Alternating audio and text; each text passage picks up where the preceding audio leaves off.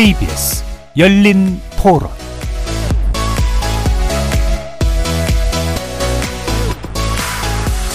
안녕하십니까. KBS 열린 토론 정준희입니다.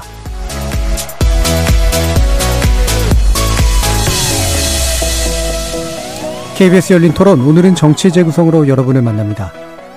내년도 예산안이 법정 처리 시한을 넘기며 표류하고 있습니다. 이번 예산안은 이태원 참사 국정조사 합의의 조건이기도 했는데요. 이상민 장관 회의만을 둘러싼 갈등이 커지면서 예산안은 물론 국정조사까지 불투명해진 상황입니다. 예산안을 둘러싼 갈등 정체 재구성 일부에서 만나보겠습니다. 이어지는 2부에서는 서훈 전 국가안보실장 구속 이후 더 가팔라지고 있기만 한 대치정국에 대한 이야기 나눠봅니다. 전 정권을 향한 수사가 향하고 있는 곳, 그리고 오늘로 취임 100일을 맞은 민주당 이재명 대표 상황 정리해 보도록 하죠. KBS 열린 토론 지금 시작합니다. 살아 있습니다. 토론이 살아 있습니다. 살아있는 토론, KBS 열린 토론. 토론은 라디오가 진짜입니다. 진짜 토론, KBS 열린 토론.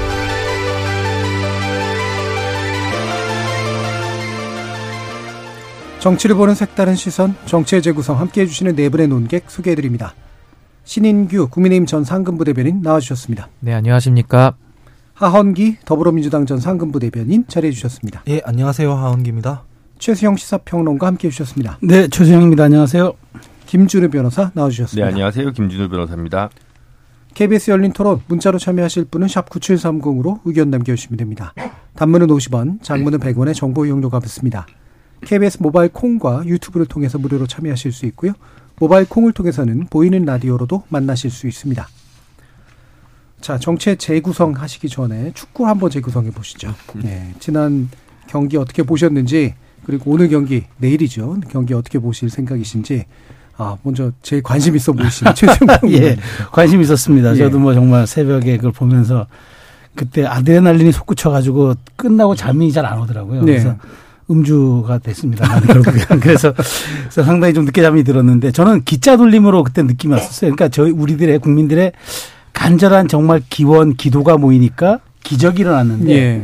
이제는 기세가 올려 기세를 올리는구나. 음. 그렇다면 이건 앞으로 예측하지 못하겠다. 어떤 팀이 와더라도 정말 우리가 16강에서는 이거는 정말 예측 불가능하겠다고 했는데 뭐 브라질 뭐 사실 피파 일이니까 뭐 굉장히 뭐, 뭐 어렵다고 하지만 저는 이렇게 사실 그렇잖아요. 정치나 모든 우리 것들이 특히나 이제 이렇게 동등한 조건에서 하는 거는 이게 분위기와 기세라는 게 굉장한 저는 변수가 네. 되기 때문에 그리고 우리 사실 솔직히 좀 마음 편하잖아요. 음. 목적한 거 달성했고 이제부터 하는 거는 보너스라 생각한다면 저희들 이러다가 2002년까지 그런 예. 분위기 한번 나오지 않나 그런 약간 예감이 듭니다. 예, 기원과 기대가 모이다 보니 네. 기세까지도 지금 엄청나게 증가하고 있다고 보시네요. 자, 그러면은 신 변호사님 어떠십니까? 예, 저도 사실 그 대한민국이 경우의 수를 봤을 때 16강에 올라가는 게 굉장히 좀 낮은 확률이었습니다. 뭐 10몇 프로 예. 정도 됐는데 그 기적이 일어났는데요. 저는 손흥민 선수가 전력 질주를 해가지고 힐끗 보면서 음. 이제 황소처럼 들이대는 그 황희찬 선수에게 음. 패스하는 모습에서 전 국민이 아주 전율을 느꼈다고 생각을 하고요. 전 이번에 한일전이 8강전에서 성사되기를 간절히 바라고 일본 꺾고 4강을 갔으면 좀 기대를 해보고 싶습니다. 예, 이렇게 점점 점점 기대치가 높아지고 욕심이 생기네요. 예, 하은기 부대변인. 저는 뭐 이길 때나 비길 때나 경기 자체가 재밌더라고요. 너무 네, 명승부를 네. 많이 만들어줘가지고 그런 와중에 이 이변까지 벌어지니까 어, 아주 기분 좋게 봤는데, 음. 근데 그러면서도 브라질은 너무 논외라서 네. 또 또 너무 기대하면은 또 실망하지 않을까 싶어서 경기를 좀 즐기려고 하고 있고 한 가지 더는 손흥민 선수 좀 얼굴 보니까 걱정되더라고요. 예, 이제 예. 좀 너무 덧나고 있는 것 같은데 시험시험 해야 되지 않나 하는 생각이 들었습니다. 예, 살짝 또 현실론으로 돌아오시는 느낌이긴 한데요. 네. 그래도 예상은 일부러 하지 않으셨습니다. 예. 자, 김진우 저는 그 모든 관계의 마무리가 참 중요하다고 생각을 네. 한게 가나 우루과이 전에서 후반 7분에 가나가 선수 교체를 하는 걸 보면서 추가 시간 7분에 음.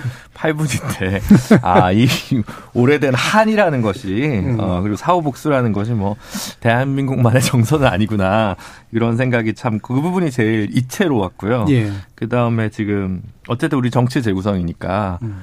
가나 순방 중인 한덕수 총리께서는 참 여러모로 좀 할 말이 많으셨겠다. 누가 마침 공교롭게도 예.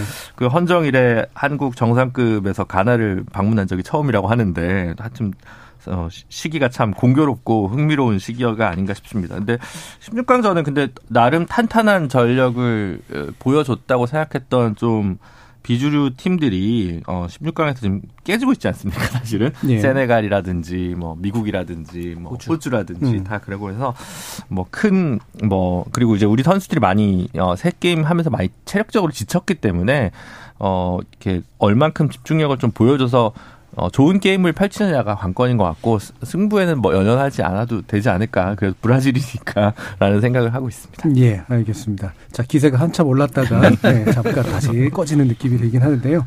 그래도 기세가 어, 죽지 않은 그런 상태고 뭐 다네 분 다 모두 말씀 주셨듯이 승패 연연하기보다 사실은 굉장히 좀 게임을 잘하고 있다라고 다들 아마 평가를 해주시고 있는 것 같아요.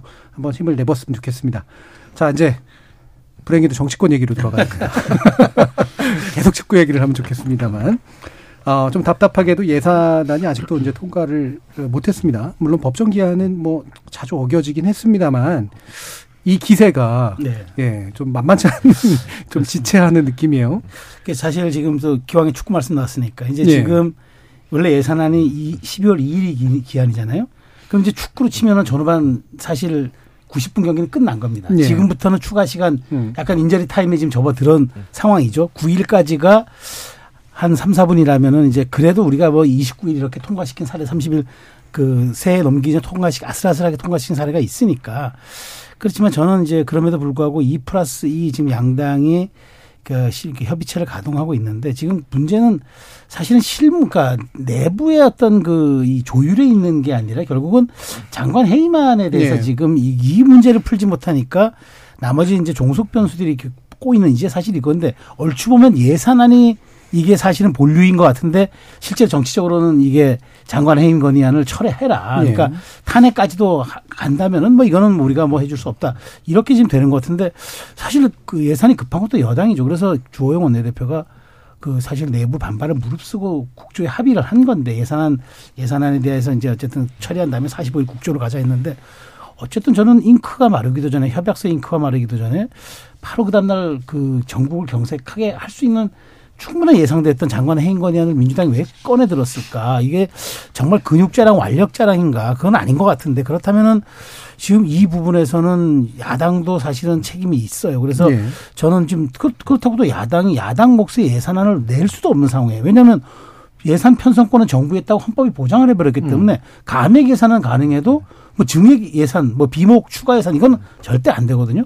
그럼 그렇다면 민주당이 또 노릴 수 있는 실리는 무엇이냐? 결국 국정 발목 잡기에 다름 아니다. 윤석열 표 예산 못 잡게 하고 민주당이 그렇게 정말 그 말하자면은 뭐그 핵심들을 다 뺀 예산 가지고 한번 나라 운영해 보라라고 하는 것밖에 안 되니까 양당 모두 부담이 있단 말이죠. 그래서 저는 네. 이 지점에서는 정치력을 발휘해야 된다. 저는 원내대표단이 전 사실 이거 문제 풀기 쉬워요. 근데 왜 못 푸는지는 저도 각각의 속내는 좀 이해는 갑니다만은 그럼에도 불구하고 사상 초유의 준예산이라든가 감액 예산 이거는 좀 제가 뭐 피해 가야 된다. 그러니까 지금 조금 남았어. 이번 주까지 시간은 남았으니까 음. 어쨌든 물밑 협상을 발휘해서 여당도 좀 양보할 걸 양보하고 이렇게 해서 좀 가야 되지 않을까 싶어요. 예. 말 그대로 지금 상태가 누구한테도 부담이 갈까? 뭐 이게 또 핵심 논점일 것 같긴 한데요. 김준우 변호사님 말씀 주시죠. 네. 그러니까 사실은 이제 새 정부 들어서 뭐 양당 혹은 이제 거야와 이제 정부 사이에 뭔가 타협이나 소통이 되는 느낌을 받은 적이 많지 않아서 네. 그러다 보니까 이게 어떻게 보면 예고된 파국이 아닌가라는 생각을 좀 많이 했고요. 어, 쟁점을 따지고 보면 액수적으로 그렇게 큰 문제가 되는 사이, 차이는 아닌 것 같습니다. 근데 그럼 이제 좀 야당의 요구를 여당 쪽에서 좀 들어주고 여당이 원하는 어떤 대선 공약이나 관련된 걸 좀 들어주고 이렇게 서, 로 이제 주고받으면 될 것 같은데 워낙 이제 민주당에서 느끼기에선 지난 정권 혹은 뭐 민주당 흔적 지우기성 성격의 뭐 예산 감액들이 좀 있었다고 보는 게 아닌가 싶습니다. 뭐 대표적으로 지역 사랑 상품권 예산이라든가 이건 특히 뭐 원래도 기재부 관료들이 원래 안 좋아하는 예. 산이라고 이제 널리 알려져 있고 그다음에 이제 공공임대 주택과 관련된 예산이 삭감된 부분이나 이런 부분들 가지고 해서 일부 좀 어, 지워진 예산들을 좀 부활시켜 주면 아마 뭐 경찰국이라든가 몇, 몇 가지 뭐 이슈는 있습니다만 야당에서도 뭐 여당 의견을 좀 들어줄 여지는 충분히 있지 않을까. 그래서 이 싸움 자체나 뭐 갈등이나 긴장 자체가 뭐 다른 요소들이 물론 아까 최수영 평론가님 말씀하신 대로 작동하고 있습니다만 그래도 뭐 8일, 9일 혹은 뭐 어쨌든 연내에는 좀 원만하게 타협되고 합의되는 것이 순리고 아마 그렇게 되지 않을까 저는 좀 조심스럽게 예상해 봅니다. 예, 조심스럽게 예상을 하셨는데요. 지금 이제 여당은 이게 이제 여사는 합의 안 해주겠다라는 표현을 쓰는 게 좀 약간 이상해 보이긴 해요. 보통은 야당이 하는 이제 그런 표현인데 여당의 속내가 어떤 걸까 좀 궁금하기도 합니다만 신 변호사님 어떠세요? 예, 일단은 대한민국이 문화예술도 강하고요, 예. 축구도 다 잘합니다. 근데 이제 정치만 좀 잘했으면 하는 게 이제 국민들의 바람이실 텐데. 저는 사실은 이제 국정조사는 조금 이제 합의한 대로 어쨌든 의결은 했습니다만은 상당히 지금 좀 형해화되고 있다라는 네. 느낌을 지울 수는 없고요. 사실 예산안이나 이제 해임 건의안을 놓고 서로 이제 기싸움을 하고 있는 건데 저는 이런 감정 싸움 내지는 여야 기싸움을 통해서 결국 누가 피해를 보는지를 좀 생각을 해봤으면 좋겠어요. 네. 결국 예산안이 준예산으로 가게 되면은 결국에 국민들 전부가 다 피해를 보는 것이고 국정조사가 형해화되면은 결국은 또 그 유족들의 마음을 또 아프게 하는 거 아니겠습니까? 그래서 결국은 사실 정 쟁을 우려해서 지금 정치인들이 서로 서로 자기 주장만 하고 있는 것인데 정쟁은 사실 국민들이 하는 게 아니라 정치인들이 하는 거거든요. 네. 그러니까 본인들이 정쟁을 안 하고 좀 할 일에 충실하면 좋겠는데 지금 그게 안 되고 있다는 게 참 안타깝고 결국 국민의힘의 속내는 사실은 이제 야당이 다수를 차지하고 있기 때문에 어차피 준예산까지 가면은 오히려 우리는 책임론에서 좀 자유롭다라는 네. 좀 아니한 생각이 좀 깔려 있는 것 같아요. 음. 근데 뭐 그렇게 볼 여지도 없는 건 아닌데요. 그렇게 됐을 때 결국은 정부 여당이 결국 무한 책임을 지게 돼 있고요. 그렇게 해서 음. 국가가 운영이 어려워지면은 그거 다 정부의 그 원성이 갈 수밖에 없습니다. 그래서 저는 예. 그런 생각을 하지 말고 좀 진지하고 좀 열린 자세로 저는 좀 임해야 된다. 좀 그렇게 생각을 합니다. 예. 저는 뭐 국정조사 형해화 안 된다고 생각하고요. 음. 그다음에 해임 건의안 관련해서 이상민 장관 책임 물어야 한다고 생각합니다. 그것도 안 하면 야당이 아니죠, 사실은. 입법부로서의 책임을 다하는 것이고 그것과 예산안은 별개입니다. 그걸 묶으면 안 되는 부분이 있어요. 근데 저도 예고된 파국이라는 김준우 변호사님 의견을 동의하는데 사실상 이게 진영 논리로 하는 말이 아니라 저, 지금 정부와 여당은 협치를 야당과 해야 된다라는 건 그냥 수사적인 표현이 아니라 현실입니다. 왜냐면 여소야대 국면이기 때문에 이게 협, 협상이 안 되고서는 자기가 원하는 걸 아무것도 할 수 없을 거다라는 건 예전하게 다들 예상했던 부분입니다. 근데 심지어 지금 있는 정부에서는 여야 합의는커녕 당정 관계도 제대로 못했어요. 한 뭐 집권하고 두세 달, 네 달 뭐 이렇게 되는 동안 당내 내홍에 휩싸여가지고 당시 우상호 비대위원장이었는데 그분은 뭐 사법 리스크 이런 것도 없지 않습니까? 근데도 안 만났어요. 그렇게 정리가 하고 나니까 이제 이재명 대표 만나는 부분에 대해서는 혐의 받고 있기 때문에 법적 혐의 받고 있기 때문에 피의자기 때문에 이제 못 만나겠다 이런 식으로 얘기를 하고 있는 거잖아요. 그렇게 해서 모든 것들이 무너지고 나면 결국 정부의 손해로 돌아가기 마련이거든요. 이 부분에 대해서는 야당 입장에서 국정조사 하자는 것과 해임 건의안 내는 건 어쩔 수 없는 부분인 것이고 본인들 챙길 거라도 챙겨야 되는 부분이거든요. 지금 하나도 못 챙겨가고 있는 것 같고 야당 입장에서는 준예산까지는 안 갈 겁니다. 아마 증액권은 없더라도 감액은 할 수 있기 때문에 지금 불효불급하지 않은 예산들 감액해서 국민들 잘 설득하는 방식으로 가면 된다 이렇게 생각합니다. 예. 그럼 대략 뭐 이 정도 얘기는 들었는데 좀 더 한번 들어가 보도록 하죠. 어, 이게 이제 결국은 모르겠습니다. 이게 정책 셈법으로 자꾸 바라보면 좀 그렇긴 합니다만 정치 재구성이니까 이게 어느 정도 이제 여론의 동향들을 보면서 또 판단을 하는 측면들이 좀 있을 텐데요. 어, 정확하게 수치를 밝히기 좀 그렇습니다만 대통령 국정 지도가 그렇게 빠지지 않고 또 일부에서는 또 약간 반등하는 모습도 나타나는 게 일각에서는 그게 도스태핑 안 해서 그렇다. 어, 또는 뭐 월드컵 효과다 이렇게 얘기하는 사람도 있지만 또 뭐 화물연대에 대한 강경 대응 효과다 이렇게 보는 분들도 있고요. 이런 식의 조건들이 이제 대략 정부나 대통령의 판단, 여당의 판단에 어떤 영향을 미칠까도 한번 좀 고민해봐야 될 것 같은데 어떻습니까? 지금 저 충 전 진행자께서 네. 말씀하신 게 충분히 저는 가능성이 있다고 생각합니다. 네. 그러니까 그뭐 지금 말씀하신 게 아마 좀 뭐 정확하게 이게 뭐 최근 리얼미터 조사가 있는데 조금 반 조금 네. 올라가죠. 네. 소폭 상승을 했고 국, 국민의힘 지지도 소폭 상승을 네. 했고 민주당의 지지도는 조금 떨어 0.5%가 떨어졌더라고요. 열미터 조사. 근데 저는 그렇습니다. 그러니까 이 기본적으로 이제 이런 부분들이 대통령실의 강경 대응 혹은 이렇게 그냥 일방 통행식으로 가느냐? 저는 뭐 그렇게 보진 않아요. 왜냐하면 그렇다고 해서 대통령 지지도가 조금 올라가고 지금 저는 이제 이 부분에 대해서는 아까 평가가 여러 가지 있지만 전 하나가 더 있다고 봐요. 그러니까 그건 뭐 도스태핑 안 했을 수도 네. 있고 네. 그다음에 뭐 지금 화물연대에 대해서 강경한 모습 보여줄 보여주는 게 보수층의 마음을 얻었던 적도 있고 그다음에 뭐 혹은 민주당 쪽에 가짜 뉴스들 그러니까 김의겸 뭐 장경태 뭐 가짜 뉴스라고 뭐 정향이 좀 그렇지만 어쨌든 네거티브 공세 이런 것들이 좀 반감 산 것도 있고 여러 가지 종합적으로 뭐 모인 것 같은데 더 중요한 건 저는 그거라고 봐요. 대통령이 처음으로 어떤 사안에 대해서 참모들 뒤로 숨지 않겠다라는 걸 네. 보여준 것 같아요. 그러니까 대통령의 선거 기간 동안 그랬고 나는 대, 국민 나는 뭐 참모 뒤에 숨는 대통령이 안 되겠다는데 그걸 보여준 거예요. 그러니까 저는 그게 순기능으로 작동했다고 보는데 그럼 다시 문제로 돌아가서 이렇게 좀 약간 올라갔던 기세를 받은 대통령실의 이런 좀 지지율이라든가 이런 기세가 그러면은 여당이 더 극한으로 끌고 가냐? 네. 저는 그렇게 보진 않아요. 네. 왜냐하면 네. 결국에 그럼 준 예산을 한다고 치면은 셧다운인데 물론 이제 미국 연방 정부로 치면 셧다운이잖아요. 그러면 공무원들 인거, 인건비밖에 못 줍니다. 아무것도 못 해요. 음. 물론 이제 그러면 야당 책임론이 올 수도 있는데 그러면 뭘로 평가받습니까? 총선까지 가려면 1년 4개월 남았어요. 그 1년 4개월의 국정 성패는 내년에 예, 예산 살림으로 내야 되는데 저는 그래서 극적 그래도 타협의 여지가 있다. 이게 뭐로 뭐로 뭐로 보냐면은 저는 대통령까지 이 사례가 저는 하나 좀 중요할 거라고 봐요. 우리가 1987년 체제에 들어섰을 때 노태우 대통령이 집권했는데 36.8인가로 집권을 네. 했습니다. 그래서 사당 체제가 들어서서 너무 허약했어요. 그런데 역설적으로 그 해에 임기 첫 해에 가장 많은 법안이 여야 합의로 통과됐습니다. 그러니까 이게 무언 얘기냐면은 굉장히 정치적인 상황이 좋지 음. 않아도 그럼에도 불구하고 내가 그때 당시 노태우 대통령은 직선으로 뽑힌 대통령이니까 어떻게 하든 명분과 좀 그다음에 국민들에게 내가 좀 보통 사람 시대 이런다면 거기에 걸맞는 모습을 보여야 되겠다는 이런 약간 뭐라면 명분적인 요소가 또 작용해서 협상 그러니까 물밑 협상에 들어갔는데 저는 이게 큰 거라고 봐서 음. 저는 뭐 제안을 굳이 한다면은 어차피 요즘 대통령 보니까 관저 정치 시작하셨더라고요. 네. 뭐 김기현 전 뭐 김기현 의원도 부르고 뭐 주호영 음. 원내대표도 뭐 두 차례 불렀다 확인은 뭐 안 되고 있는데 그런 얘기들 나와서 저는 이 기회에 그 이재명 대표 부르기 좀 뭐 하면은 음. 국회 상임위 저 위원장단을 다 불렀으면 좋겠어요. 네. 그래가지고 얘기한 거 여야 다 있으니까 그래서 예산 좀 통과시켜 달라. 예. 어, 예산은 국회가 합의했지 않느냐, 여야 합의했지 않느냐. 나머지 국정조사 내가 성실히 받으라고 내가 다 얘기를 하겠다 행정부에다가 예.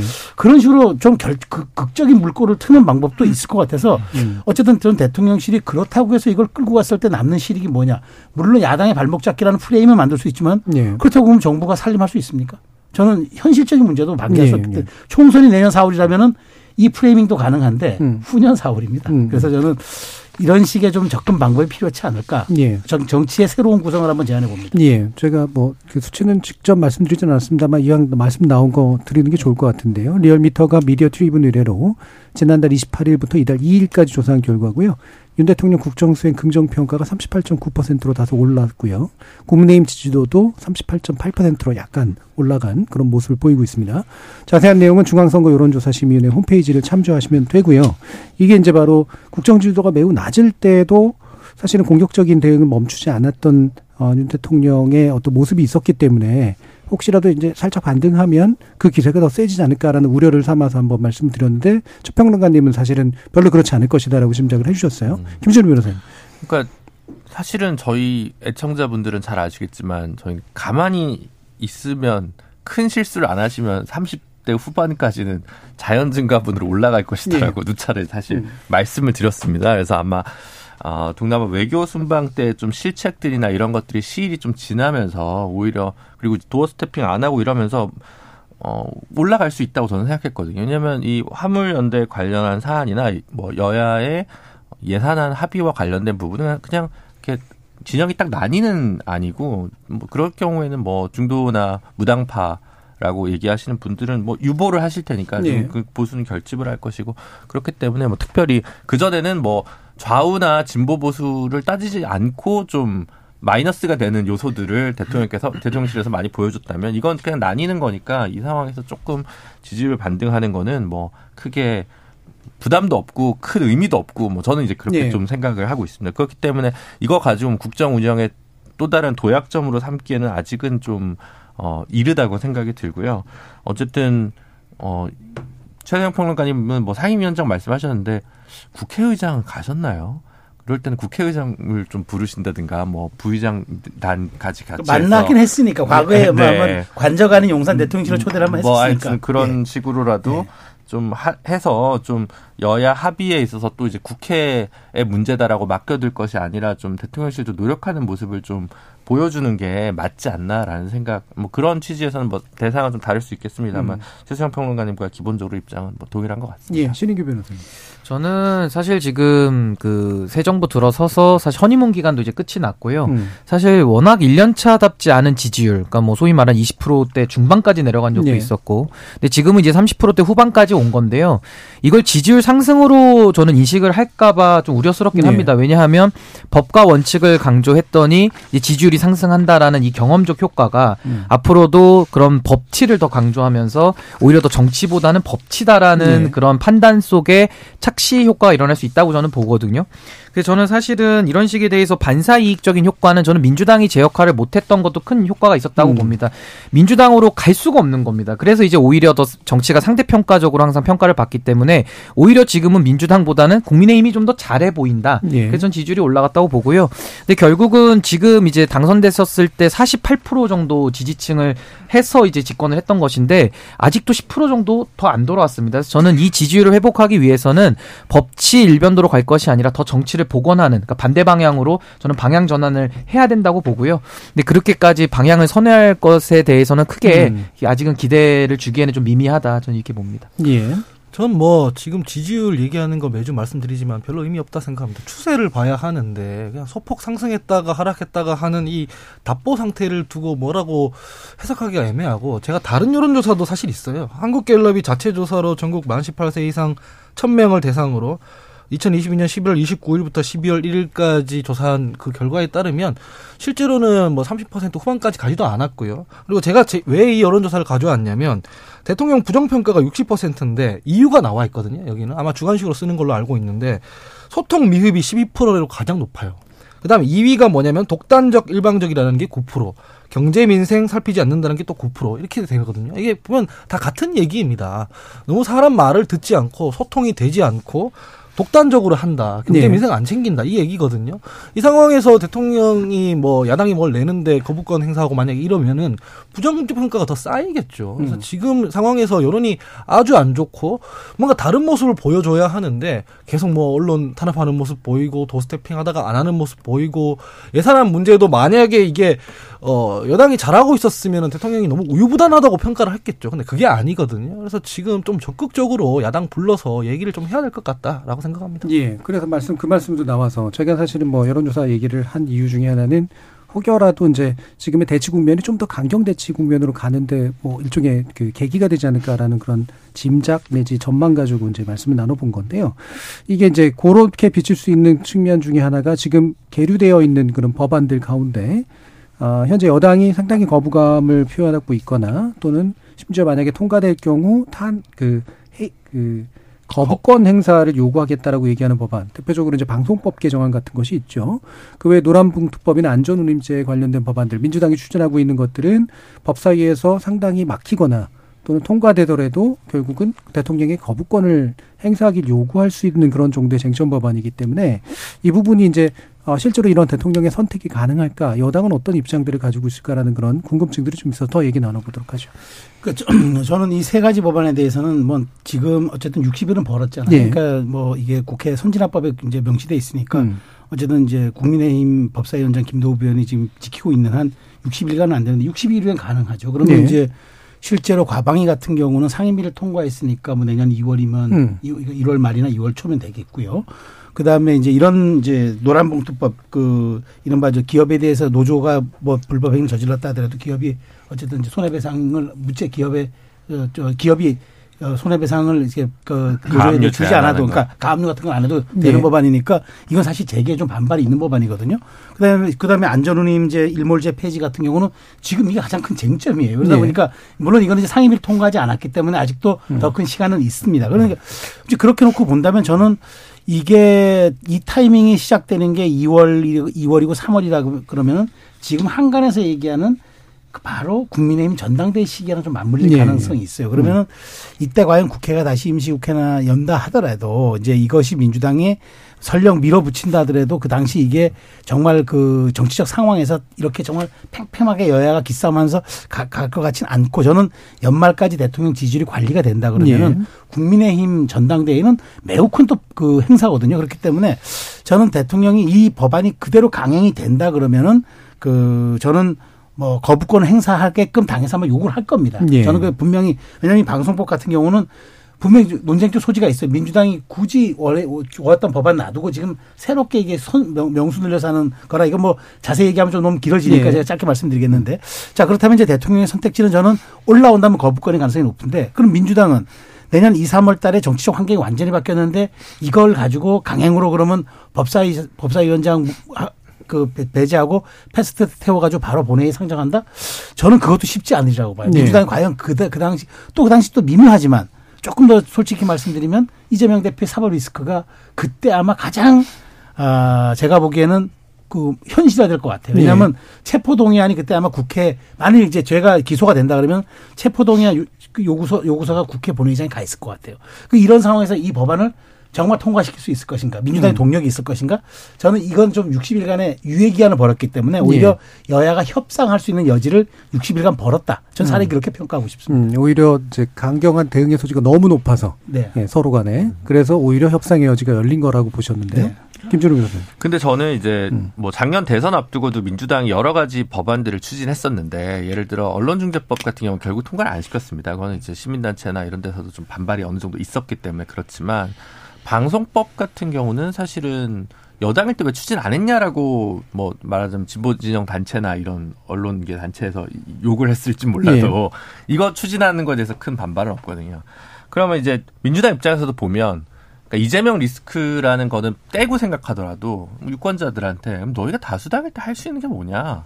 다수 의석을 야당이면서 다수 의석을 가지고 있을 때 이런 거로 또 통과 못 시키면 다음 총선 때 너희를 왜 찍어야 되냐라는 반론에 부딪힐 수 있거든요. 이게 만약에 뭐 없던 조직을 새로 만들거나 그래서 관료적으로 운영하던 관료를 새로 운영해야 된다. 아니면 그러니까 새로운 기구를 설치해야 돼서 공무원을 배치해야 되는데 그걸 어떻게 대통령제에서 이럴 수 있냐. 이렇게 되면 반발에 부딪힐 수가 있겠죠. 예를 들어 뭐 부나 위원회를 새로 만드는 부분 이런 부분들이면 어느 정도 좀 반발을 했는데 그게 아니라 그냥 이거는 뭐 어, 방송 운영 뭐 그 사장을 어떻게 뽑을 것이냐라는 문제라든가 뭐 법리적인 문제 크게 예산이 안 들어가는 법안들입니다. 그래서 그렇기 때문에 사실 어떻게 보면 부담이 별로 없습니다. 그리고 안전운임제도 사실은 지난번에 합의할 때도 그렇고 지금 정부 교섭 조건도 원래는 3년 연장은 하겠다는 거였거든요. 그러니까 큰 부담이 안 됩니다. 그래서 어 여타의 언론중재법 같은 경우 더 이상 밀고 나가지 않았잖아요. 지난 1년 동안 시간이 벌었는데 안 밀고 나갔습니다. 그러니까 제가 민주당의 지도부거나 정책 라인이라고 하면 요 정도 법은 기존에 지금 다르게 원래 민생입법이라고 본인들이 민주당이 주장했던 연금 확대 이런 거는 연금 지급 액수 확대 이런 거는 어마어마한 예산이 들기 때문에 무리하게 추진할 수 없습니다. 본인들이 똑같이 칠 때 뭐 개혁 입법이나 법안으로 걸더라도 근데 지금 오늘 호명된 법안들은 충분히 뭐 시간의 문제지 오히려 총선 전에 결과물을 보여줘야 민주당이 야당일 때도 개혁 입법을 자신들이 주장하는 개혁 입법을 할수 있다는 어떤 어, 시그너처가 남아야 된다고 생각하거든요. 그 패스트 트랙이든 어떤 방식이든. 이게 만약에 선거제도 같으면 너희가 뭔가를 챙기려고 했구나라고 얘기하는 비난을 들을 수 있겠지만 이게 또 그런 성격은 또 아니다 보니까 어느 정도 저는 이게 만약에 여당이 적극적으로 협상 테이블에 나오지 않는다면 야당이 이 부분은 조금 밀고, 밀고 들어갈 수 있는 의제들 아니냐. 모든 의제들이 그렇다는 것이 아니라 네. 그런 선택 지는 충분히 있을 수 있다고 생각합니다. 예, 저는 민주당이 이 세 가지 법안에 대해서 저는 밀어붙이기는 좀 어렵다고 봅니다. 왜냐하면 음. 과거에 대한 학습 효과인데요. 과거에도 이제 임대차 3법이나 검수한박 법안에서 이제 의석수를 가지고 그냥 그대로 밀어붙였다가 역풍을 맞은 이제 그런 기억들이 있기 때문에 저는 쉽지 않을 거라고 보고요. 그다음에 이제 그 리더십이 좀 붕괴되어 있는 것도 하나 주목해서 봐야 될 예. 점입니다. 그러니까 이재명 리더십과 또 박홍근 리더십 예를 들면 이번에도 해임 건의안 이런 식으로 논란 안 만들고 사건 초기 당시에 여론이 높았을 때 그때 밀어붙였으면 아마 저는 해임 건의안 통과도 됐을 것이고 대통령께서 수용했을 가능성도 저는 꽤 있었다고 음. 봅니다. 근데 이런 것들을 실기하는 것을 보면은 좀 리더십이 많이 약화돼 있는 거 아니냐. 그래서 이거를 음. 밀어붙이는 데에도 또 상당한 이견들이 좀 있을 거라고 보고요.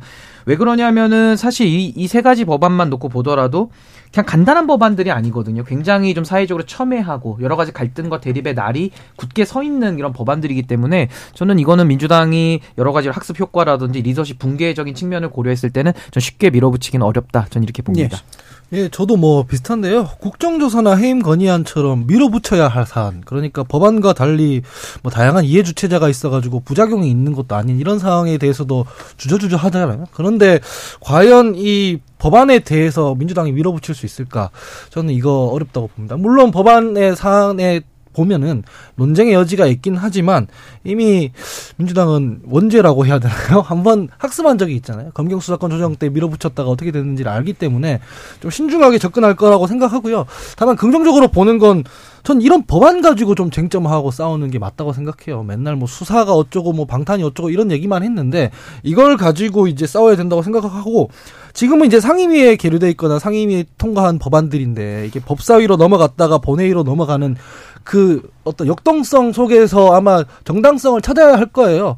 그렇지 않으면 민주당 입장에서는 이게 검경 수사권 때에 우리가 학습한 게 있기 때문에 국민들이 또 밀어붙이려고 하는 거 아니냐라는 오해를 받기 딱 좋거든요. 근데 여당 입장에서도 보면은 안전우림제 같은 경우에는 지금 화물연대랑 싸우고 있는데 차라리 민주당이랑 싸우는 게 훨씬 낫거든요. 지지를 올리는데. 그래서 정치권들이 이런 법안 가지고 좀 다투는 건 긍정적으로 보고 민주당은 그렇게 밀어붙일 것 같진 않다라고 생각합니다. 음. 네. 또 하나 좀 고려해야 될 요소가 사실 윤석열 정부가 출범하고 나서 냈던 법안 77개를 하나도 그 민주당이 합의 안 해줬어요. 그런데 네. 오히려 문재인 정부 때 내놨던 법안 14개는 통과시켰다더라고요. 그러면 이것도 마찬가지잖아요. 그러니까 이건 물론 새 정부 들어서 한 거지만 민주당이 입맛에 맞고 지지층을 결속할 수 있는 것은 밀어붙이고 윤, 윤석열 정부가 그러니까 좀 내놓은 법안들에 대해서는 정말 도외시하고 한 건도 통과시키지 않, 않는다면은 이런 부분들도 사실은 여러 가지 그, 그 명분상 고려해야 될 지점이 있어가지고 여러 가지 지금 그런 그 조건들이 이 법안들을 강, 강경하게 밀어붙여서 반드시 패스트 태워가지고 본회의 60일에 가겠다 이렇게 하기에는 약간 내부 사정도 그렇고 예. 외부 환경도 녹록치는 않을 것 같다는 생각이 드는 거죠. 예, 예. 1233님께서 국가대표 축구팀 내일 새벽도 열심히 응원할 겁니다. 그런데 우리나라 정치 대표들은 왜 국민들에게 조금의 감동도 주지 못하는지 안타깝습니다. 국대 선수들 10분의 1이라도 최선, 최선을 다해서 감동을 주면 더 바랄 게 없겠습니다 라는 말씀을 주셨습니다. 자, 그래서 일부 마치기 전에 전당대회 이야기 좀 더 나눠보면 좋을 것 같은데요. 어, 지금 아까 이제 최수영 평론가님께서 어, 전당대회가 아마 2월쯤부터 시, 그 본격화될 것이다라고 이제 얘기를 하셨는데 어느 정도인지 일단 좀 당 얘기를 좀 들어봤으면 좋겠어요, 신 변호사님. 뭐 당에서는 지금 사실 여러 가지 쟁점들이 있는데요. 일단은 시기적인 부분도 여러 가지 아직 말만 나올 뿐이지 확정된 네. 게 없고요. 또 지금 가장 큰 고민거리는 여러 가지 하마평에 오르는 대표로서 후보자들은 많이 보이나 그 얼굴을 가지고서 과연 총선까지 치러가지고 승리를 얻을 수 있겠느냐에 음. 대한 음. 상당한 회의론이 좀 있는 것도 사실입니다. 예. 그리고 또 하나의 이 변수는 당신과 민심의 괴리인데요.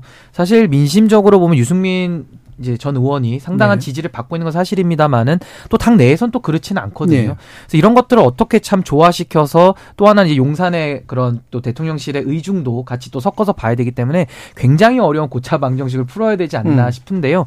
저는 사실 간단한 해결책은 정말 당은 당대로 또 대통령실은 대통령실대로 각자의 역할을 좀 잘 기능적 행위 지배를 해서 서로 서로 잘 해나가면은 더 좋을 것 같은데 지금은 당의 그런 민주성, 당의 민주주의가 상당히 좀 많이 약화된 상태라서 좀 걱정이 많은 것도 사실입니다. 네, 그럼 짧게만 한동훈 차출설 어떻게 보세요? 뭐 지금 이제 굉장히 처음에는 좀 소설 같다라고 했다가 음. 이제 최근에는 뭐 여론조사 결과나 이런 것들을 봤을 때 상당히 이제 좀 구체화될 수도 있겠다라는 음. 생각들은 많이 있는 것 같습니다. 예. 그런데 저는 사실 한동훈 장관이 나온다고 한다면은 당내에서 저는 지지는 받아서 당 대표는 될 수 있다고는 보는데요. 예. 결국 그 체제 하에서 결국 총선까지 해가지고 수도권과 뭐 젊은 세대의 표심까지 잡겠다. 저는 그 전략은 그렇게 간단하게 풀릴 수 있는 문제는 아니다. 예. 그렇게 생각합니다. 한동훈 장관이 나와서 실제로 대표까지 되면 이준석 대표 이후로 그리고 윤 대통령 이후로 대단히 특이한 정책 사건이 될 것 같긴 한데 김진우 변호사님. 근데 이제 주호영 대표가 지금 대구에 있는 한 대학에서 강의하면서 예. 현재 당권 주자로 거론되는 분들 뭐 김기현 윤상현, 조경태뿐만 아니라 뭐 권일용, 아 권일용이래, 권영세, 원희룡, 뭐 나경원 전 의원까지 다 언급하면서 근데 이걸로 되겠냐라는 예. 논조를 얘기하신 거잖아요. 음. 결정적으로 어, 지금 수도, 본인이 영남에 어떻게 보면 맹주격인데도 불구하고 영남 후보로는 어렵고 수도권 후보도 안 된다. 이건 김기현 대표까지 이제 견제한 거지 음. 않겠습니까? 음. 그러면 이건 뭔가 약간 한동훈 장관을 염두에 뒀다고밖에 예. 얘기를 못 하겠거든요. 음. 그러니까 오히려 그러면 같은 날 왜 대통령께서는 김기현 전 원내대표를 만났을까라는 부분이 저는 또 궁금하거든요. 음. 그래서 여기서는 뭐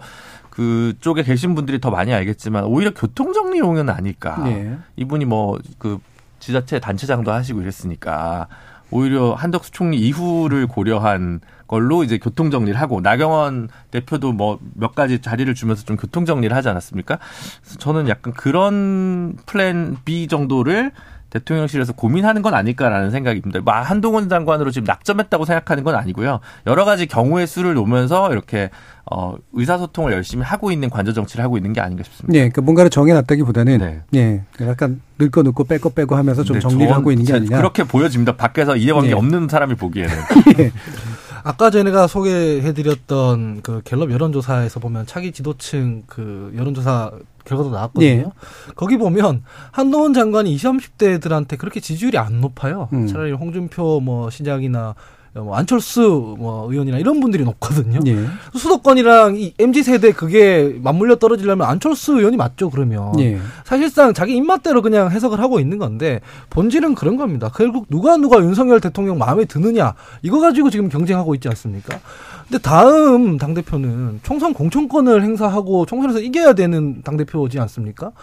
한동훈 장관이 진영에서는 인기가 많지만 실제로는 중도 확장을 해야 되고 당을 혁신시켜야 되고 대통령한테 쓴소리도 해야 되고 아까 말씀드렸던 그 민주당이 77건 법안을 막을 때 합리적으로 문제 제기해서 민주당이 되치기도 하고 이래야 되는 당대표여야 하는데 한동훈 장관이 거기 있으면 누가 그렇게 생각하겠습니까? 그래서 저는 이게 지금 무슨 생각으로 당을 이렇게 운영하고 있는지를 이해를 못하겠다라는 네. 생각이 들어요. 저는 제가 뭐좀 네. 네. 저는 뭐 약간 네. 느낌이 좀 음. 오는 게 음. 유호영 원내대표가 지난번 첫 번째 만찬에서는 만난 사실도 확인해 줄 수 없다라고 네. 했는데 두 번째 만찬 갔다 와서 지금 이렇게 민감한 사안을 직접 자기 입으로 얘기했어요. 이건 뭔 얘기냐면 여론전에 들어간 겁니다. 그러니까 한동훈 장관 떠보는 거죠. 여론에 흘려놓고 그렇죠. 반응을 보는 거죠. 반응 보고 괜찮으면 한번 추진해 보자라는 아마 여러 암묵적 공감대가 있는 것 같고요. 갤럽 조사가 약간 특이한 건 있어요. 갤럽은 사람을 쭉 호명해놓고 누구 지지하냐 묻는 게 아니라 누가 차기 정치 지도자로 되느냐 그 주관식으로 네. 물어요. 그러다 보니까 미디어 노출 빈도가 높은 사람이 일단은 상위 랭커로 가요. 그래서 이재명 대표가 1등한 거 아닙니까? 네. 그다음에 이제 한동훈 뭐 이렇게 뭐 이렇게 홍준표 안철수 이런 순으로 갔는데 그래서 저는 거기에는 큰 함의를 부여할 필요가 없다고 보는데 어쨌든 여당 지도부를 불러다 만찬한 다음에 이렇게 가이드라인 성격의 어떤 그런 기준점을 원내대표가 공식적으로 이야기했다. 저는 대단히 큰 변곡점이라고 봐요. 다만 이게 이제 과거 와해 김영삼 전 대통령이 잘했던 장관이나 각료 임명할 때 먼저 살짝 흘려놓고 언론에 흘려놓고 반응 본 다음에 임명 여부를 강행하는 약간 그런 스타일인데 이제 관저 정치가 본격화되는 점도 하나 있겠지만 이 점은 어쨌든 전당대회에 있어서 굉장한 turning point의 시기였다라고 음. 저는 뭐 분석을 하는데 이후 전개될 가능성은 잘 모르겠습니다. 예. 네. 방금 제 최평론가님 말씀 주신 것처럼 이게 완벽한 주관식이었어요. 예. 그냥 그 차기 지도자에 대해서 인문명 머릿속에 기억나는 그렇죠. 사람 예. 적는 예. 자유응답 표현식이었기 때문에 아무래도 노출도가 높았던 사람들에게 유리한 그런 방식이었다 이렇게 보셨는데 자 김진우 그러니까 사실은 예전에 탄핵의 강을 건너야 된다. 뭐 보수가 이제 이런 고민이었다면 음. 탄핵 수사를 주도한 윤석열 후보를 대통령으로 만들었으니까 어쨌든 그 강은 어쨌든 건넌 거라고 저는 보여지거든요. 그리고 나면 남는 거는 지금 최근에 있었던 내용은 이준석 대표와 관련된 네. 내용이었는데 한동훈 장관은 아무런 이해관계가 없습니다. 네, 이해관계가 없고 그다음에 그 뭐 영남에 가서도 이준석 대표 건과 관련해 가지고 뭐 찬반이 나뉘어요. 뭐 이제 젊은 뭐당 대표를 왜 뭐 이렇게 아, 감싸 안지 못하냐부터 좀 대바라졌다부터 네. 해가지고 이렇게 나뉩니다. 사실은 보수 진영에서. 근데 한동훈 장관에 대한 호언은 일치 단결인 것 같아요. 음. 제가 이렇게 쭉 보수 유권자들이랑 이렇게 뭐 쭉 보면 거기에 대한 어떤 기대는 이제 동일한 것 같기 때문에 그런 면에서 봤을 때는 지금 보수 내부를 좀 봉합하고 치유하고 뉴스거리를 만드는데 이만한 후보감이 어, 부족한 건 사실인 것 같습니다. 이거는 뭐 절대평가의 문제가 아니라 역시 선거는 상대평가이기 때문에 음. 정치의 질을 얘기하는 게 아니라 선거 결과를 예단하는 문제여서 뭐 총선에서의 그것들이 과연 확장성이 있냐 이 문제는 별도로 하더라도 당 내에 어떤 새로운 바람을 부는 데는 하나의 방도일 수는 있을 것 같습니다. 하지만 저는 물론 한동훈 장관의 그 언어는 정치의 언어가 아니라고 생각합니다. 예, 그 후보가 마땅한 후보가 없 까지 얘기하셨다가 부족으로 바꾸셨는데 예, 그 신변환사님 눈치를 보고 바꾸셨어요. 한 말씀만 드리면요. 예. 저는 한동훈 카드가 왜 총선에 가서 결과적으로는 저는 실패할 수밖에 없다고 보냐면요. 예. 대통령도 검사 출신입니다. 정치 경험이 없습니다. 여당의 대표도 검사 출신이고 또 정치 경험이 없습니다. 거기다가 법무부 예. 장관, 직접 법무부 장관 출신이 와서 당 대표를 한다? 이거 상상하기 어려운 일이거든요. 그래서 저는 예. 이런 아이디어를 참 내시는 분들의 마음은 알는데 저는 전혀 이거 실효적인 방안이 아니다. 음. 차라리 아껴놨다가 대권에서 쓰시는 음. 게 훨씬 더 나을 것 같다 이런 생각이 듭니다. 예. 어, 제 일부에서 어, 지금 뭐못 짚은 부분도 있긴 했습니다만 지금 최근 이제 벌어지고 있는 국회 주변에서의 일들을 가지고 이야기를 좀 나눠봤고요. 이어지는 2부에서 어, 지금 이재명 대표의 취임 100일을 맞아가지고 과연 여야 관계 어떻게 될 것인지 한번 짚어보는 시간 마련하도록 하겠습니다. 여러분은 KBS 열린 토론과 함께하고 계십니다. 토론이 세상을 바꿀 수는 없습니다. 하지만 토론 없이 바꿀 수 있는 세상은 어디에도 없습니다.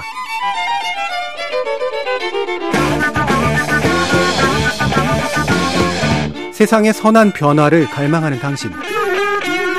정답이 아니라 질문의 힘을 믿는 당신. 우리 KBS 열린 토론에서 만납시다.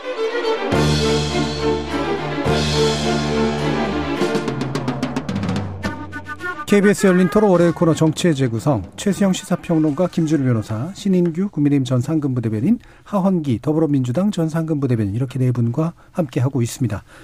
자, 이어지는 2부에서는 어, 현 정부의 이제 전 정권 관련 수사 중 중요하게 또 하나 제기되고 있는 게 바로 이제 서해 피격 공무원 사건 관련 수사인데요. 서훈정 국가안보실장이 결국 구속됐습니다. 예, 증거인멸 우려를 일부 적시를 했는데 이 부분에서 어떻게 판단하시는지 일단 법조계의 의견을 한번 좀 먼저 들어볼까요? 신인기 부대변인. 예, 저는 사실 구속 그 결과를 봤을 때 상당히 좀 놀랐습니다. 네. 저는 구속이 구속까지 해서 이거 수사를 할까라고 싶었는데 결과는 좀 제 예상과는 네. 반대로 네. 나왔고요. 사실 직전에도 그그 그 김홍회 그 경찰청장하고 서욱 예, 그 장관. 이죠 그 음. 그두 분에 대해서도 구속이 됐다가 또 구속 적 부심에서 네. 풀려났어요. 그렇죠. 그래서 그런 결과를 좀 봤는데 저는 사실 지위 고하를 막론하고 저는 범죄 혐의가 있으면 수사는 해야 된다고 봅니다. 뭐 전직 대통령도 다 구속까지 되는 이제 그런 네. 나라기 때문에 가능은 한데요. 그래도 상대 진영의 대통령까지도 좀 올라갈 수 있는 그런 가능성을 열어둔 수사 아니겠습니까? 음. 그렇다면 저는 조금 더 그런 좀 뭐 망신주기라든지 여러 가지 정치적인 해석들과 오해들을 좀 조심하면서 네. 조금 더전 신중하게 접근해서 수사할 필요가 있다. 음. 저는 그런 생각을 좀 하고 예, 있습니다. 김준호 변호사. 신인규 변호사님이 제 대본을 음. 다 가져가가지고 제 대본도요. 예. 자, 그럼 넘어가겠습니다. 국민 대통합의 어떤 신호탄이신 것 같습니다. 네. 허욱 장관이랑 김홍희 전 해양경찰청장 구속적 부심으로 풀려난 이후에 구속영장 친다는 자체를 예상을 못했고 예. 그 다음에 이뭐 개인 실명을 거론 하긴 원 그렇습니다만 어쨌든 이 서욱 장관이랑 김홍희 경찰청 해양경찰청장 구속할 때 영장 전담이랑 이번 서훈 실장 때 영장 전담이 달랐어요. 그래서 저는 좀 이번엔 영장이 안 나오지 않을까라고 음. 좀 생각을 했고 기본적으로 이 수사들이 어, 관직에서 내려온 이후의 수사고 뇌물이나 경제사범이 아니기 때문에 증거인멸을 더 이상 하려야 하기가 되게 어려운 예. 거라고 봐서 저는 물론 이제 법원에서 굉장히 오랜 시간 동안 그 심리도 했고 고민을 많이 끝에 나온 결정이기 때문에 존중하지만 제가 서훈 실장의 변호인이라면 당연히 구속적 부심 신청해 볼 것 같고요. 네. 이게 저는 물론 정보 취득 과정에서의 판단이 오판일 수도 있다는 생각을 열어두고 있습니다. 하지만 근본적으로 이 문제가 형사처 처벌, 형사 책임까지 져야 될 문제인가? 음. 예를 들면 뭐 어쨌든 우리 국가 국민이 죽었는데 어떻게 그렇게 업무를 아니하겠냐라고 얘기하면 이상민 장관은 그럼 형사처벌 받아야 됩니까? 제가 아는 형법적 상식으로 네. 지금 이상민 장관이 형사처벌 받을 것까지는 아니라고 생각하거든요. 음. 그래서 그런 측면에서 볼 때 이 수사 자체가 되게 조금 논란이 있을 수밖에 없고 특히 서욱 장관이나 김웅 청장이 구속적 부심에서 나온 상황이라면 오히려 검찰에서 좀 조심스럽고 신중하게 서훈 실장에 대해서는 불구속 기소 쪽으로 차라리 가닥을 잡는 게 맞지 않았나라는 생각이 네. 드는데 어차피 제가 다 틀리니까 청취자 여러분들에게 설득력이 없을 것 같습니다. 예. 그게 그 변호사가 아니라 정치 비평가라서 틀리는 건가요? 아닙니다, 아닙니다.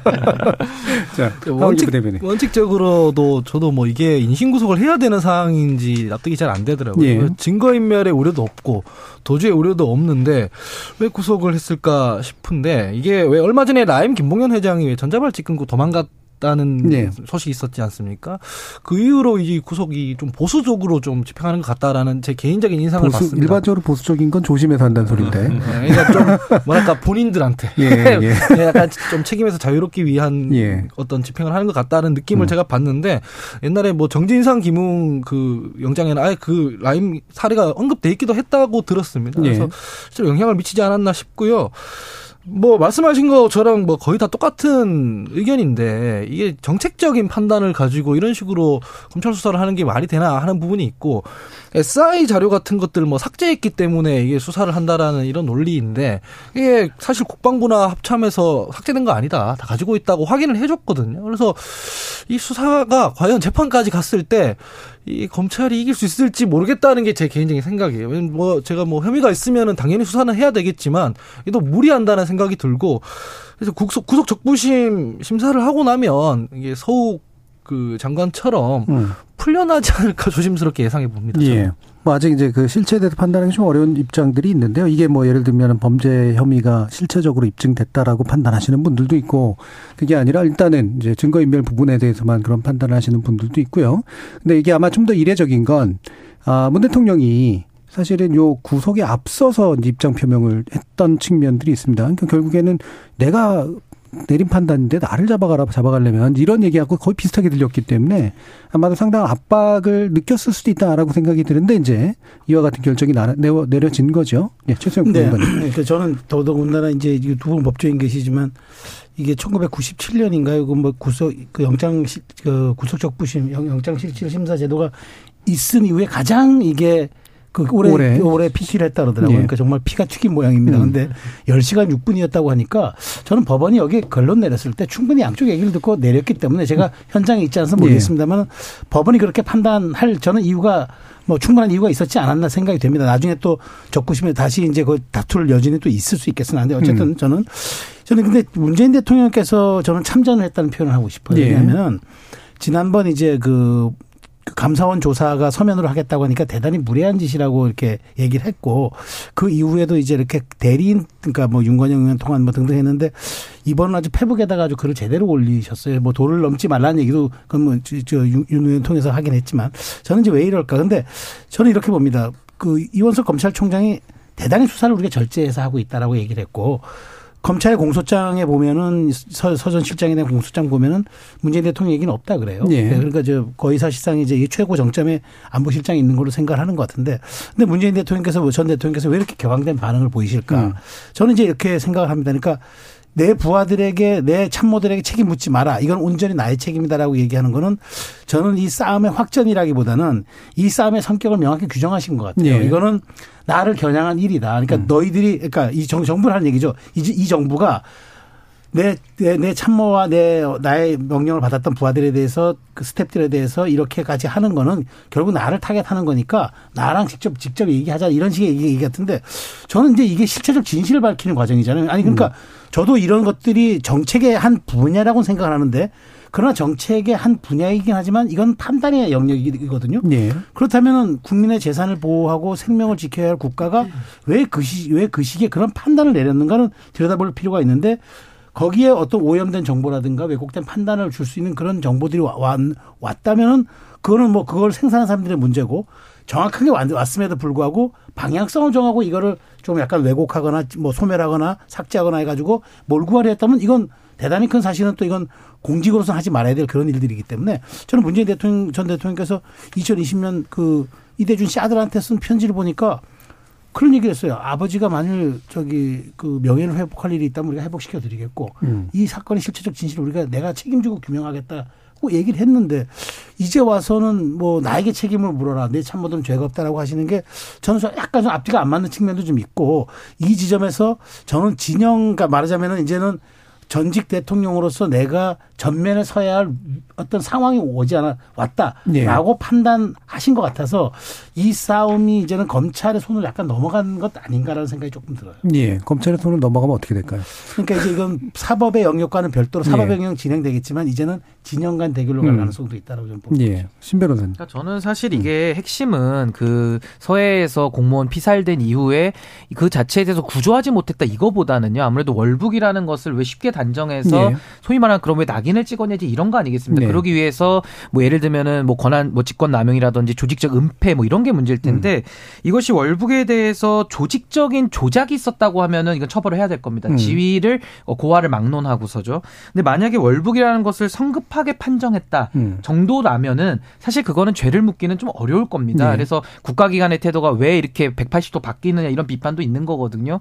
그래서 저는 이것은 좀 이재명 대표의 사법 리스크랑은 조금 결이 다르지 않느냐. 그렇기 네. 때문에 수사는 당연히 해야 되는 것이겠지만은 좀 조심할 필요가 있다. 과거에도 노무현 대통령 수사할 때 거의 전 정권에서 그러니까 그 다음 MB 정권에서 굉장히 무섭게 검찰 통해서 하면서 모욕도 주고 막 그런 식으로 했거든요. 그러니까 이 사안에 대해서는 그런 식으로 가서는 안 될 것이고요. 정말 실체 적 진실을 밝히는 데에만 전 검찰권이 적절하게 행사돼야 된다. 전 이런 입장입니다. 예. 그러니까 정책적 음. 판단을 할에 있어서 이게 월북이라고 왜 그렇게 쉽게 단정했느냐라는 비판은 제가 수용할 수 있어요. 그렇게 예. 생각할 수도 있죠. 근데 조작했다라고 하려면은 뭔가 정황 증거를 가지고 와야 돼요. 지금 집, 어, 정권이 바뀌었기 때문에 그렇게 판단했던 근거들은 정부가 다 갖고 있지 않습니까? SI 자료라든가 이런 것들은 다 정부가 지금 확인할 수 있지 않습니까? 그럼 그걸 확인해 보면 되는 문제고 두 번째로는 그 당시에 여야가 확인했던 국회 비공개 회의가 있지 않습니까? 그 회의록을 한번 열어보면 되는데 이거 공개하자는 말에는 절대 찬성을 안 한단 말이죠. 이러면서 검찰권을 동원해서 수사만 지금 하고 있는데 저는 이거 지금 별로 적절해 보이지가 않습니다. 예, 알겠습니다. 뭐, 예. 아니요, 그 이제 뭐 예를 들면 지금 민주당 노웅래 의원 문제라든가 이정근 사무부총장 문제라든가 이런 거 가지고 야당 타답이라고 얘기하는 사람이 없어요. 예, 네, 그러니까 근데 좀 이런 그 예를 들어 뭐 그래서 그래서 인사청탁에 과도했다거나 물론 이제 코드 인사나 대통령이나 정부의 인사권과 관련된 문제가 좀 광범위하게 진행돼 왔던 우리의 어떤 실제 업무 관행 같은 게 있었기 때문에 그것도 뭐 약간 쟁점은 있습니다만 어쨌든 경제적 이득을 관계된 문제라면 뭐 성역 없이 대부분 수사하고 크게 이론이 없는데 정책 판단과 관련된 문제여서 직권남용죄에 대한 비판이 되게 많았는데도 불구하고 또 다른 편에서 늘 나온 얘기가 있습니다. 직권남용죄가 너무 광범위하면 공무원분들이 아무 일을 안 할 것이다. 모두 소극적인 책임을 면피하기 위한 일만 할 것이다. 그래서 직권남용죄가 갖고 있는 어떤 한계가 있음에도 불구하고 직권남용죄를 무한히 넓히는 것이 과연 타당하냐라는 거에 대한 문제도 있거든요. 근데 사실 이건 이런 직권남용죄 관련 수사 부분이 그래서 늘 이제 좀 어, 과도하지 않나라고 수사기관 자체, 검찰에서 좀 스스로 점검해 볼 필요가 있지 않나라는 전 생각이 많이 네, 듭니다. 자, 어, 다음 문제로 좀 넘어가 보죠. 얘기할 뭐 예를 들면 양쪽에 예를 들면 김건희 여사 관련된 의혹은 왜 덮느냐라든가 이런 식의 불만을 가진 분들도 있습니다만 현재는 뭐 그거를 가지고 딱히 또 얘기할 새로운 거리를 가지고 논할 부분은 아닌 것 같아서 일단 접고요. 이재명 대표 취임 100일 관련된 이야기를 좀 해보면 좋겠는데요. 어, 지금 이재명 대표가 취임 100일 뭐 기자회견을 반드시 해야 되는 건 아니지만 기자회견을 하진 않았고요. 어, 대신 이제 최고위원 발언을 통해서 현재 정부와 여당을 향한 상당히 강한 비판을 또 내놓기도 했습니다. 어떻게 평가하시는지 얘기를 좀 더 들어보도록 하죠. 최성 평론가. 네. 그 사실 기자회견 100일 기자회견 안 한 건 전 문재인 대통령이 정말 유일한데 그때는 50일 기자회견도 했어요. 네. 근데 이제 그때는 5.18 날짜랑 겹쳤기 때문에 피해 간 거죠. 그래서 근데 처음으로 이재명 대표 안 했는데 저는 안 한다고 전 예측을 처음부터 했어요. 네. 왜냐하면 네. 쇼라고 규정 검찰의 수사를 쇼라고 규정했는데 뭐라고 얘기를 하겠습니까? 그리고 이재명 대표가 잘 말, 말하는 어투를 보면은 공식석상에서 했단 말들이 자꾸 검찰이 그걸 가지고 또 인용을 해서 나중에 음. 또 거기에 대해서 뭐 사실관계 확인도 하고 예, 또뭐 예. 증거로도 사용하니까 좀 부담이 음. 갔을 거라 생각 드는데 저는 요, 요, 이 100일 되는 날 자기의 100일 입장이 아니라 윤석열 대통령의 200일을 얘기했어요. 네. 아마 참모들과 메시지 참모들과 수기를 많이 하다가 음, 음. 우리 거 얘기하지 말고 남의 거 얘기해서 그 지점을 공격해 들어가자라고 했던 것 같아요. 뭐 저도 충분히 제가 참모라면은 음. 그렇게 얘기를 했을 것 같아요. 그건 뭐 조, 좋은 얘기인데. 자, 근데 그렇게 피해 갔는데 과연 그렇게 그러면 이, 윤석열 정부 200일이 아무 성과 없이 그 정말 그 아무것 그 정말 무능한 정권이었다라고 얘기를 하면서 이제 백일을 저 자기의 백, 백일을 이렇게 살짝 덮어버렸는데 저는 이제 본질적인 이제 문제에 답할 시간이 왔다고 봐요. 그러니까 본인이 이제 이재명 대표가 취임할 때 어, 민주당이 이재명이 아니라 이재명의 민주당을 만들겠다고 했잖아요. 취임 100일간은 이재명의 민주당이 뭐 어떤 걸 보여줬느냐라고 본다면 저는 뭐 전략적으로나 뭐 그다음에 이재명 식의 브랜드로나 아이덴티티로나 전혀 저는 뭐 이번에 뭐 보여준 게 없다고 봐요. 오히려 정말 하자마자 사법 리스크에서 지금 측근 두 명 구속되면서 허우적거리면서 오히려 당을 인계철선식으로 함께 위기로 몰아갔던 네. 그 책임만 지금 대중의 내리에 남고 국민의 눈에만 비춰졌지 실제로 이재명 대표가 뭘 했지라고 물으면 아무도 답을 못 할 것 같아요.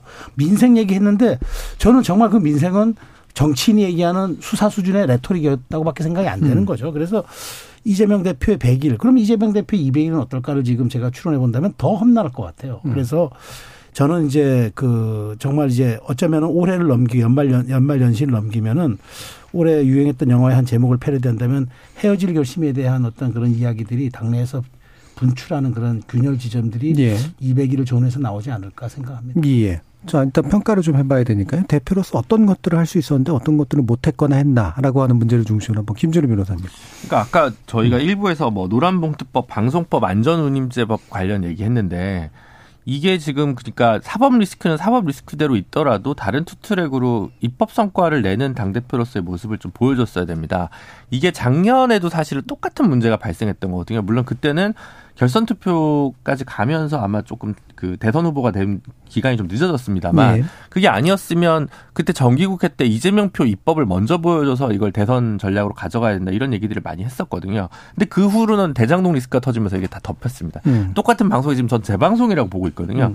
그러니까 그거를 학습 효과가 있었다면 사실은 처음에 뭐 7대 법안 뭐 처음에 더 많았습니다만 나중에 민주당에서 일곱 개로 뭐 줄여서 얘기를 하기도 하고 뭐 꼭 거기에 국한되지 않는다고 얘기를 했었는데 뭔가 조금 더 정밀하게 뭐 이제 그 개혁 입법으로 낼 수 있는 성과들을 좀 타겟팅을 해서 어쨌든 당 대표 이재명 어, 입법 기관으로서 이재명이 할 수 있는 게 이거다라는 어떤 사이다 같은 이재명표 무엇을 보여줬어야 되는데 거기에 대한 어떤 어, 로드맵이랄까요? 이런 게 없이 음. 그때 그때 계속 사법 리스크의 그 흐름을 뺏기면서 어, 템포를 좀 못 가져갔다고 생각이 들고요.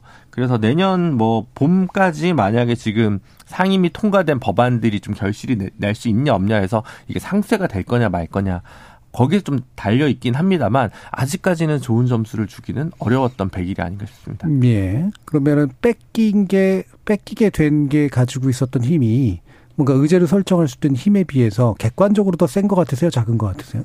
어, 그러니까 음. 글쎄요. 정확하게 제가 뭐 고민을 좀 덜 해봤는데, 그러니까 야당 대표로서 어, 음. 뭔가 법안을 따내는 경우는 딜을 통해서 많이 따내는 네. 거잖아요. 네. 그러니까 뭐 서비스 규제 법이 관련한 법을 예전에 국민의힘에서 땄던 걸로 저는 기억하는데 임대차 3법을 아 상가 임대차법을 내주면서 이제 몇 개 법안을 음. 가져왔었거든요. 그러니까 그런 법안 딜의 모습이 전혀 없는 상황이었는데 음.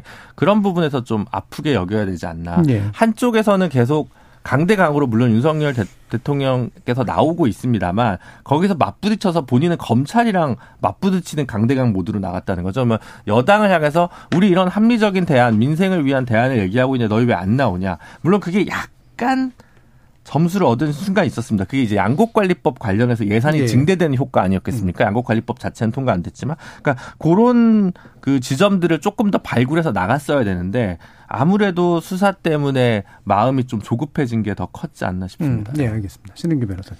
저는 아무래도 당의 대표라고 하면은 뭐 원내적인 측면보다는 당의 얼굴로서 그런 메시지라든지 또 네. 메신저로서의 역할 그리고 저는 이미지를 담당한다고 봅니다. 음. 근데 이재명 대표가 사실 77.77%라는 상당히 압도적인 그 지지율을 가지고서 당선이 됐는데 결국 역설적으로도 당 전체를 위기에 지금 빠뜨린 형국이다 이렇게 보고요. 사실 저는 이번에 이재명 대표를 보면서 지금 본인의 부담감이 저는 한계치에 와 있다 이렇게 평가를 하는데요. 아무래도 광역단체장까지 지낸 분으로서는 이 초선 의원이다 보니까 원내 경험이 없지 않습니까? 근데 이제 당 대표 역할까지 맡고 네. 이런 사법 리스크까지 뚫고 나가는 것이 상당히 좀 힘들어 보이고요. 이번 100일 기자회견을 안 했다라는 것은 저는 이재명 다음을 잃었다 전 이렇게 평가를 합니다. 음. 왜냐하면 그동안 이재명 대표의 캐릭터는 사이다 발언을 좀 하거나 어떤 문제를 좀 회피하지 않는 또 그러면서 자기 자랑도 굉장히 좀 많이 하는 그래도 재밌는 캐릭터였는데 예. 이분이 지금 그런 정체성을 잃으면서 오히려 이번에는 자기의 메시지를 오히려 안 던지는 이런 좀 아이러니한 상황이 있었고요. 저는 이번에 100일 기자 회견 안 함으로써 윤석열 대통령이 도어 스태핑 중단했다라는 거에 대한 비판 전 이게 좀 힘을 잃었다라고 음. 봅니다. 왜냐하면 어, 받기 싫은 질문 안 받겠다 이런 의도로 읽힐 수밖에 없고요. 또 하나는 이제 책임 정치에 대해서도 비판을 할 수밖에 없는데 이재명 대표 쪽, 그러니까 민주당 측에서 윤석열 대통령 이상민 장관 책임져라. 왜 해임도 안 하고 사과도 안 하느냐 이렇게 얘기를 하는데 이재명 대표도 똑같이 김용과 정진상에 대해서 정치적인 뭐 사과 정도도 지금 하지 않는 상황이거든요. 예. 그러니까 이런 상황 속에서 저는 민주당이 이재명 대표 체제하에서는 윤석열 정부에 대해서 정치적으로 책임져라, 사과해라 이런 얘기를 아무리 해도 이게 잘 소구가 안 되는 겁니다. 그래서 이런 부분에 대해서는 좀 민주당이 좀 근본적으로 좀 돌아볼 필요가 있지 않나 예. 이렇게 생각을 합니다. 아까 이제 김준우 변호사님 주로 입법 성과로 말씀을 주셨지만 신인규 변호사 변호사님은 결국 얼굴인데 이제 얼굴로서 이제 메시지를 제대로 내지 못한 측면들을 또 강조해 주셨네요. 어. 자, 하원기 부대변인. 좋게 얘기를 해야겠는데 너무 세 분 다 매섭게 비판을 해주셔가지고 예. 일단은 그러면 제가 이 얘기를 하면은 오해받을 것 같아가지고 먼저 밑자락을 좀 깔면요. 예. 저는 저기 이재명 대표한테 사법 리스크로 흔드는 건 부당하다 생각합니다. 예. 이거는 뭐 진영 논리가 아니라 윤석 대표 때도 제가 일관적으로 얘기했던 건데 혐의가 입증되지도 않았는데 선출된 대표를 뭐 정치적 책임지고 나가라 이런 식으로 얘기하는 건 그건 민주주의적 절차에 의해서 원칙이 아니라고 생각합니다. 이걸 음. 일단 깔고요.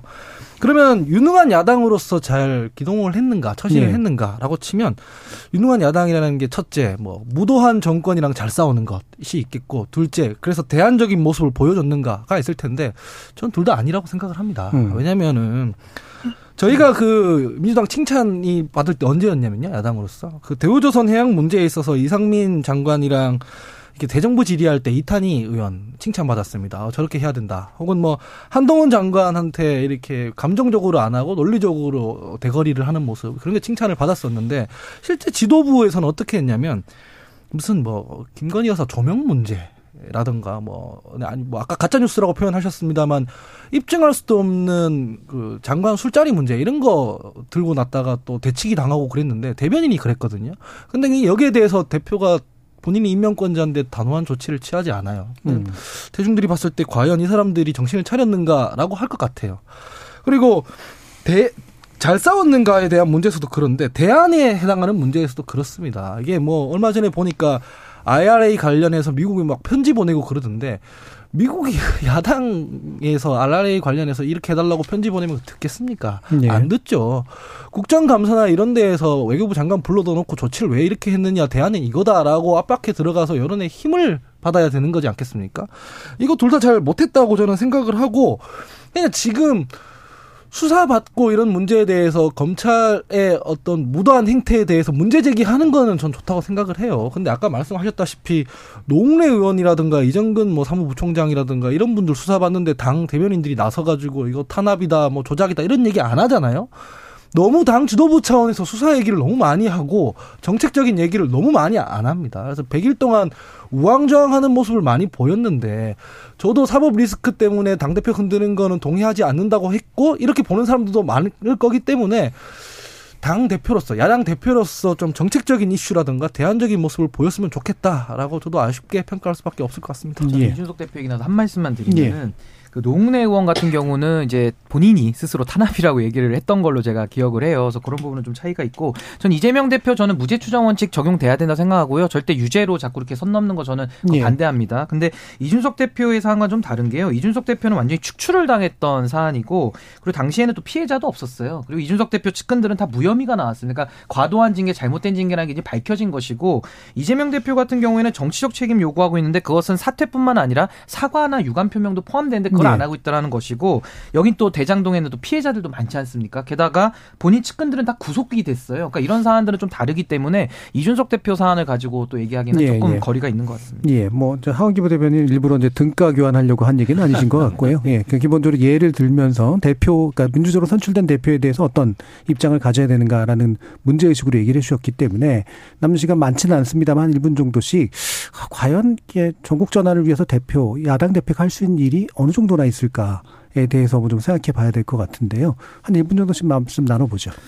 저는 사실 뭐 좋은 얘기를 해드리고 싶은데 그뭐 맞다 진짜 예. 마땅한 상황을 돌파할 수 있는 게 묘수가 보이지 않아요. 그러니까 음. 저는 우리 바둑 격언에 묘수 세 번이면 바둑을 망친다 이런 얘기 있잖아요. 이럴 때는 전 전공법을 가야 된다고 봐요. 음. 그러니까 오히려 저는 그렇다면은 어 정말 신년을 맞이해서 그 진솔한 기자회견을 좀 전에 그 우리 저 신 변호사께서 굉장히 그분이 장점이 많은 분이다. 그러니까 그렇게 솔직하고 그다음에 저- 정면 돌파하는 그 사이다 캐릭터가 있어진 분이 왜 이렇게 지금 소극적으로 하냐 비판을 했는데 마찬가지예요. 자기 정체성을 찾아야 돼요. 그래서 네. 이분의 목표가 지금 당 대표 2년하고 끝나는 게 아니잖아요. 전 대선 대표 당, 다음 대선의 목표라면은 자신의 정체성을 빨리 되찾고 음. 솔직하게 국민에게 다가가는 그 전략을 저는 구사해야지 빙빙 돌아서 언제 답이 나오겠습니까? 예. 좀 김진희님도 비슷한 말씀 주셨는데요. 이 재명 대표도 윤 정부의 대당, 대장동 수사와는 무관하게 야당으로서 확실한 무언가를 국민에게 보여줘야 되는데 딱히 돋보이는 게 없었습니다라는 말씀이었습니다. 하은기 부대변인. 민주당이 어디에 서 있는지를 보여줘야 된다 생각합니다. 그러니까 뭐 화물연대 관련해서도 제가 시사인 기사 보니까 한달 동안 화물차에 차의 시동이 8시간 이상 꺼져 있던 날이 4번, 5번밖에 안 된다는 보도를 네. 뭐 충격받았습니다. 한 시간밖에 못 자는 이런 사람들이 있는 반면에 이런 걸 대해서 민주당이 여기 서 있어야 된다고 생각을 하는데 여기에 대해서 잘 못하고 정부 탓만 한다 이런 인생을 제가 봤거든요. 그래서 우리가 어디에 서 있어야 되는지를 보여줘야 된다라고 생각을 합니다. 예. 신인김 변호사님. 네, 저는 이재명 대표도 국민의 한 사람이고요. 방어권이 전 충분히 있기 때문에 그걸 충분히 전 누려야 된다고 생각을 하고요. 저는 이재명 대표가 본인의 무혐의를 자신하고 있지 않습니까? 그래서 이제 대표까지 출마를 했던 것인데 당을 더 위기에 전체적으로 빠뜨릴 것이 아니라 당과 분리를 하면서요. 본인이 저는 당장 내일이라도 그냥 검찰에 출두한다고 전 선언을 했으면 좋겠습니다. 그래서 오히려 음. 수세적이 아니라 공세적으로 하면서 오히려 검찰에 대해서 뭐 무리한 수사는 당연히 당에서 비판을 하면 되니까요. 저 본인의 사법 리스크는 본인이 좀 잘 처리를 하는 쪽으로 좀 이렇게 단절을 시켜줘야 된다. 전 그렇게 봅니다. 예. 저는 약간 적극 지지층이 열렬히 환호하는 이슈에 대해서 어느 정도 좀 차단을 하는 모습을 당 대표로 보여줘야 되지 않는가 싶습니다. 그래서 어, 굉장히 저는 이채로운 상황인데 최근에 보면 저, 어, 전통적인 문법의 어떤 시민운동, 민주운동, 사회운동은 퇴진구를 안 외치는데 민주당 적극 지지층에서 퇴진구를 외치는 집회를 하고 있는 좀 묘한 상황이거든요. 그러니까 그게 약간 좀 뭔가 어, 정세 판단이랄까요? 이게 좀 잘못되고 있는 게 아닌가라는 생각이 좀 들고 음. 청담동 술자리 관련해서도 이제 비슷한 판단이 그쪽에 있었다고 저는 생각이 들거든요. 그래서 그런 부분들부터 그러니까 실수나 많이 나아가는 걸 줄이고 그 다음에 뭐 에센스로서의 어떤 입법 성과 어쨌든 여전히 다수당이니까 그런 부분들을 보여주는 게 중요하지 않을까 싶습니다. 예. 그럼 한 1분 정도 남았는데요. 한기 부 대변인 보시기에 그 사실은 여당의 대표가 사실은 거리 상태인 것도 있고 대통령이 또안 만나주는 그런 식의 것들도 있는데 이런 조건들 어느 정도로 좀 잘 뚫고 갔어야 된다고 생각하시나요? 저는 이거는 저기 이재명 대표가 처음에 영수회담도 제안했고 뭐 공통 공약도 추진하자고 했고 할 만큼 했다고 생각을 해요. 네. 더 해야 되겠지만 보통 정부 여당에서 이거를 포용하고 열어줘려는 모습을 보, 원래 더 급해요. 정부 여당이. 음. 근데 대통령이 저렇게까지 하면은 야당으로서 할 수 있는 게 없죠. 그렇지만 어쨌든 169석이라는 입법 권력을 갖고 있는 상황이지 않겠습니까? 그럼 여기에 대해서 아까 이탄희 의원 예를 들었습니다마는 지금 여러 군데에서 갈등이 벌어지고 있는 부분들이 있어요. 꼭 갈등 조정을 해야 되는 게 정부 의 책임만은 아니거든요. 정치권이 다 해야 되잖아요. 야당은 이런 역할을 이제 할 것이다라는 모습을 보여줘야 하는데 그냥 여당과 막 싸우고만 있으면 국민들은 정치 혐오만 더 강해지죠. 그래서 이재명 대표가 어젠더 세팅을 함에 있어서 지금 어느 부분에서 갈등이 일어나고 있고 이걸 입법으로 어떻게 풀어나가야 되겠으며 이 사람들을 어떻게 우리 편으로 만들 것인지에 대해서 고민을 좀 해야 된다라고 생각을 합니다. 예. 다수당으로서 국정의 한 축이다. 갈등 관리 한 축이다라고 하는 것을 보여줬으면 좋겠다라는 말씀으로 마무리하겠습니다. KBS 열린 토론 월요일 코너 정체 재구성 오늘 함께 해 주신 김주루 변호사, 최수영 시사평론가, 하원기 더불어민주당 정 상근부 대변인, 신인규 국민의힘 전 상근부 대변인 네 분 모두 수고하셨습니다. 감사합니다. 감사합니다. 감사합니다. 연이은 자연재해와 사회적 참사 그리고 경제 위기에 정치적 한파까지 겹치면서 국민들의 얼굴에서 찌푸림이 사라질 날이 없었는데요. 축구 월드컵에서 우리 대표팀이 올린 연이은 선전 그리고 승리로 인해서 잠시 기쁨이 어른어른합니다. 내일 새벽에 있을 브라질전에서도 모쪼록 그 마음이 꺾이지 않기를 그리고 다시 마주할 일상에 혹여 더 크게 좌절하지는 말기를 진심으로 바랍니다. 저는 내일 저녁 7시 20분에 다시 찾아뵙겠습니다. 지금까지 KBS 열린 토론 정준이었습니다.